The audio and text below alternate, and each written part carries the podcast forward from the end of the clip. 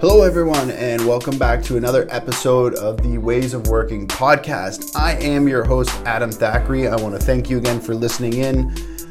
We would greatly appreciate it. Uh, if you haven't tuned into our previous episodes, highly encourage you uh, going back to have a listen.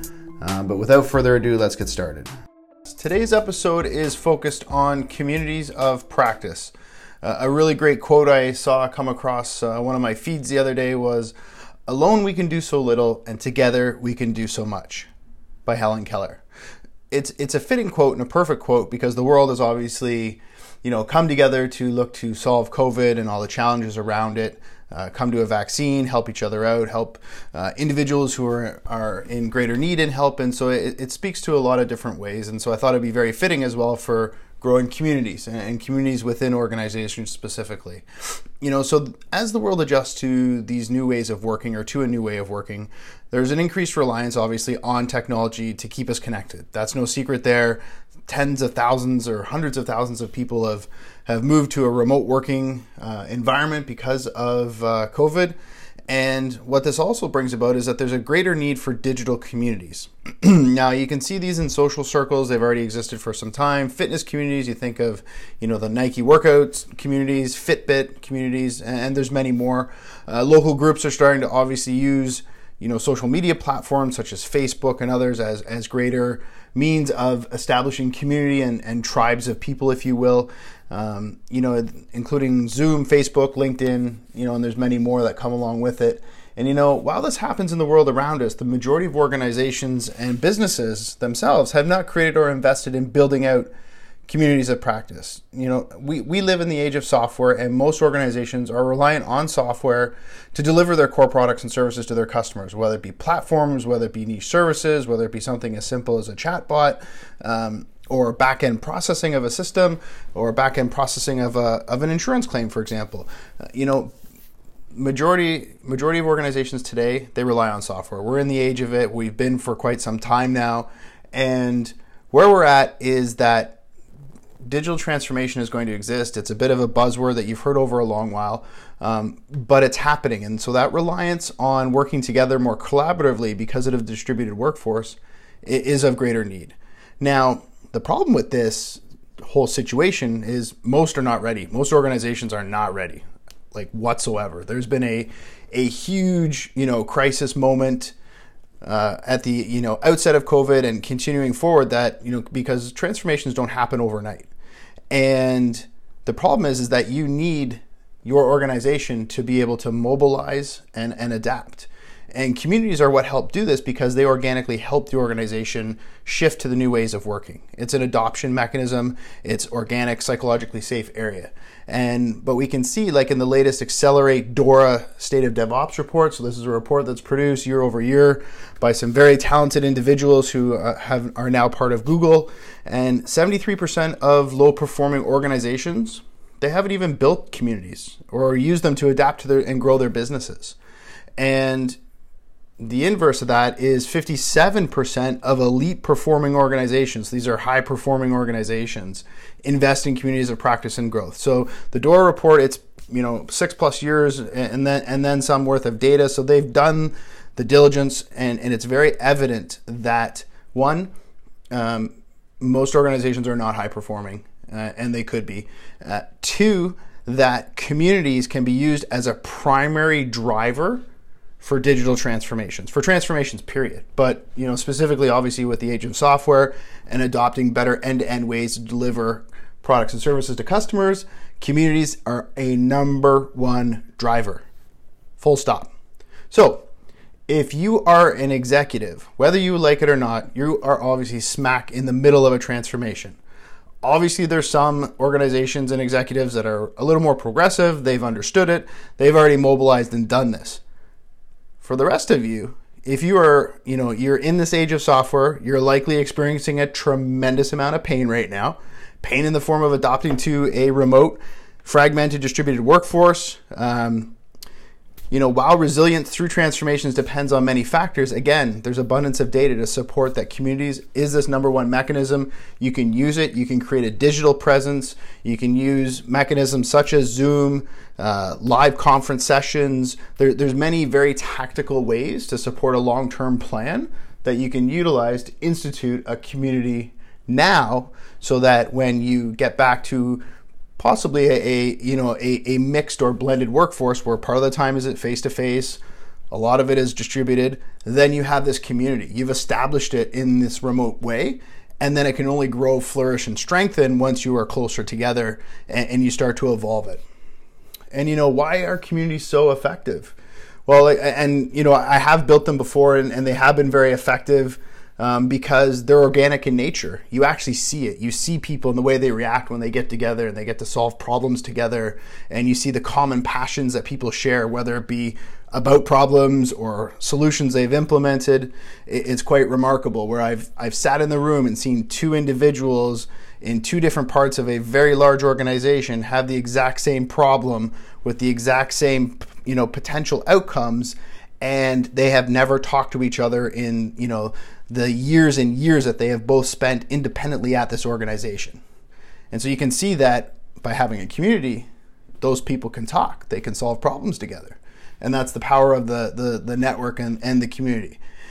They're typically formed from, again, a few people with a common purpose, passion, or practice and then it catches fire or growth or you know injection through greater participation contribute you know contributions collaboration engagement. People might be developing you know internal uh, solutions. A big piece of this in larger organizations where it can be more challenging to get off the ground um, you know you can start it organically but you do need influential executive support. Let's be very clear large behemoth traditional organizations always need some sort of executive presence, whether it's an influencer, uh, an injection of funding. Uh, there could be a number of uh, you know mechanics to help support it, um, but in the end, you need uh, executive presence to support the community, especially in the beginning until it becomes self sufficient and there's enough growth and, and awareness of it uh, that it is self sustaining. Because until that time, there are so many other things going on within an organization that you know, getting a community off the ground can be a big challenge if you do not have that influential executive as support. Now, this individual will be a well connected, well respected, and influential executive that can help with growth and adoption, whether it be introduction of networking, attending you know meetups attending discussions participating but again uh, they, they want to be able to show that the leadership believes in the approach of the community yet they remain at a distance where it's a supportive and, and participation capacity you don't want it to appear that is a top down approach because that's the complete opposite of what a community is supposed to be. It's supposed to be an organic network, not a top down hierarchical structure. So, you might the hierarchical structure is more focused around things such as a center of excellence which has been used in transformations and is typically a mandated top-down approach uh, when utilized so why are communities of practice so valuable uh, one they are created out of an innate motivation to share educate learn and contribute. Uh, as I said before, they're meant to be a psychologically safe ecosystem where people can feel comfortable to share ideas, uh, you know, debate, go through solutions, you know, debate and arguing, and and you know that that's you know positive conflict, if you will, is very advantageous because it challenges individuals to think a little differently. And so you can actually get better solutions that come out of it. You're not looking to have consensus on something, you're looking to have agreement to potentially disagree on things, but note that it's you know shifting towards a better solution or, or a particular outcome. You know, so it shifts mindsets and behaviors, and you're empowering individuals to take positive action within the organization. You can inspire innovation that comes of it if you're giving people the tools and the mechanics and, and the room to actually innovate. You know, time is a big piece. Then that speaks volumes, right? That motivates individuals to want to do things, to, to build positive solutions. You know productivity increases because you're getting rid of waste and undesirable work. The community will give back to the organization and, and, people don't want to do things that are a waste of their time. They want to get rid of that. They want to automate it get rid of it make it more efficient find better ways of doing things. Smart motivated people do not like to waste time. And so you get a, a group of smart people together that's very positive and profitability profitability will spike and increase because they're solving big problems together that will lead to advancements in products and services in the organization. And the last one is relationships. So, like I said before, Um, you have people that have never talked to each other ever in the organization. They could both have been there for a decade, highly intelligent individuals solving similar problems or dealing with similar issues, similar relationship challenge, similar, you know, technological challenge, process challenges, and they've never talked, they've never spoke, they've never had a chance to work together. And so the power of that is quite phenomenal because I have seen individuals like that talk to each other, work together, and then they have an alignment. They have a trust between each other. They can now rely on each other for knowledge and experience and you know bouncing ideas off of one another they can you know grow the numbers in terms of getting adoption for something so if they're looking for support and they both agree on support of that solution or, or that idea then they can move forward with it um, so there's a lot of you know big things that can come out of it now, building communities, they're actually pretty easy. Well, they're they're simple in terms of the steps to get them started, right? So what it, it, nothing is truly easy because you do have to work at it so there's some core phases that you know you're going to want to look at for building out communities the first one is there's like a preparatory phase where you know you're getting that group of people together you're identifying who might be the head or the community manager yeah you'll need one of these out of the gate um, whether it's a role you rotate if there's not a dedicated person, but either way, you're going to need somebody uh, on point to look after and manage and shepherd the community. You're going to need a vision. So, you know, its purpose, the why. If you hear Simon Sinek, what's the why of it? Uh, some outcomes. You, eh, you need to be able to track and trace the value of this, right? Especially if you're going to be looking for investment from executives to fund these things, because some events, and if you want to have outside individuals come in, and just overall time and energy that you want to have, you want to be able to measure the success of it because otherwise it's very hard to quantify and qualify value down the road. And you know, again, so you'll need some measurements. Upon launch, now that you're in a distributed workforce, obviously you want some sort of digital presence. So you hear about the use of things like Teams and Slack and other web presence now. Use tools that your organization already has. Don't try to implement something new use what you have. If there is a time where you want, you know, down the road where you want to adopt a new technology because you feel there'll be value, then look at that. But the introduction of two of new technologies to an organization is its own, you know, great feat, if you will. Um, so it's much better to get started using whatever it is that exists, and, and, it's the essence of the community and the mechanics around it that you'll just use the, the technology and, and and adapt from there. Um, so governance, you need to understand who's doing what. So who's doing what in the zoo, who's who in the zoo, frequency of meetups, frequency of who's going to be contributing content, all those sort of pieces. You need to have communication. So you know when you're going to launch, how you're going to launch it, who's going to be engaged. Are you going to have some you know formal change management pieces in it? Is it going to be more of an informal lunch and learns and things like that? So you want to keep that in mind. You're going to have some sort of roadmap. So what are you going to be doing over the next 12 months? Again, you're, you're building a community, you need to have a vision and a plan and a path so that the community can surround, you know, get around that and understand it and say, okay, here, this is, we see this going somewhere. It's just not an idea, it's spun up and then it dies off, which happens quite often in large organizations. But if there's a plan, there's a roadmap, there's a commitment, you have ways to drive engagement and marketing, then those are big pieces. And then after you get it started, you're going to get into, you know, the, the nurturing phase and the growth phase. So you're going to look to partner with others. You're going to have informal learning through it. So you're going to build a bunch of channels and mechanics for people to learn. You'll have problem solving and co- contributing back to the organization. So I mentioned before, people, similar circumstances, similar patterns of issues or, or, occurrences in the organization, they can look to utilize that to have conversation about it. They can teach each other things. They can grow from each other. They can also solve problems together. Um, also for growth, you know, you can start to have right now because you're remote, you might have online events. So you've heard of people getting on Zoom and having uh, sessions there that are live. And but if you're tired of you know video fatigue that's happening right now, then have a simple conference call. They, they, they don't have to be complex. They can be a half an hour phone call with the community. Get it started. Understand what the the agenda is. Always have an agenda for any session you're having. Very focused agenda understand the flow of it, understand what's going to happen, allow for time for things to, to you know go sideways a little bit, but you need to have plans. So events are good. You want to institute feedback loops. So feedback loops are a way of communicating. Um, so what you want for this, for example, is say a product manager is wanting to improve the product and they are coming to the community and they might talk with a few engineers and then they might solicit feedback by running through a few different exercises with them or they might run through some trial and errors. You might have a hackathon, for example, is a is you know a way that used to be for you get feedback loops on you know the use of a system or the you know the use of maybe the tool sets or the mechanics at the organization.